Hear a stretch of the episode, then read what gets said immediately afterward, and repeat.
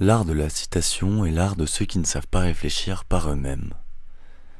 Voilà ce qu'écrivait Voltaire dans son dictionnaire de philosophie portatif en 1764.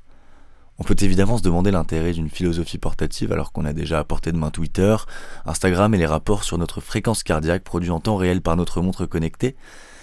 Il serait en tout cas dommage de s'arrêter à la substance de cette phrase et de s'empêcher de citer Pierre Desproges qui disait Tout dans la vie est une affaire de choix.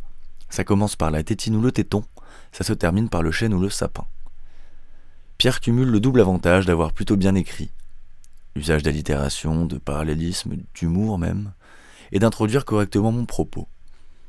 Et c'est finalement cela, faire un choix. C'est choisir une citation plutôt que d'écrire mon introduction par moi-même. C'est commander le plat le plus appétissant sur la carte d'un restaurant, bref.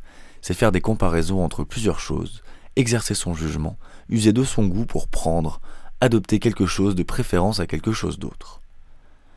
Mais comment faire un choix dès lors que toutes nos options sont mauvaises? Comment choisir entre mourir de la peste ou du choléra, agoniser devant BFM TV ou s'aliter en regardant CNews, embrasser Éric Zemmour sur la bouche ou perdre définitivement la vue et l'odorat? Parmi l'audacieuse variété de mauvais choix que la vie place délicatement sur notre chemin, intéressons-nous aujourd'hui à cette terrible source de stress qu'est le choix de la contraception.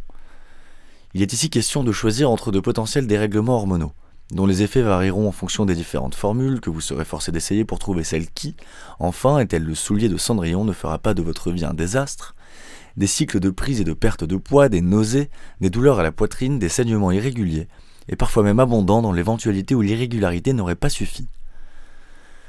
Il n'est pas si évident de montrer une préférence entre avoir en soi un instrument en cuir ou en polyéthylène dans son utérus ou dans son bras, voire s'astreindre à s'administrer quotidiennement sous la forme de pilules, à la même heure et sans jamais faillir, une dose d'hormones suffisante pour dérégler le fonctionnement de votre corps, prenant évidemment le risque qu'un unique oubli ne transforme votre vie à jamais et fasse de vous un parent, dans ce monde où devenir parent est devenu une suite logique, au fait de se mettre à manger bio et d'arrêter les sorties en semaine parce que bon, c'est quand même devenu un peu trop dur avec le boulot.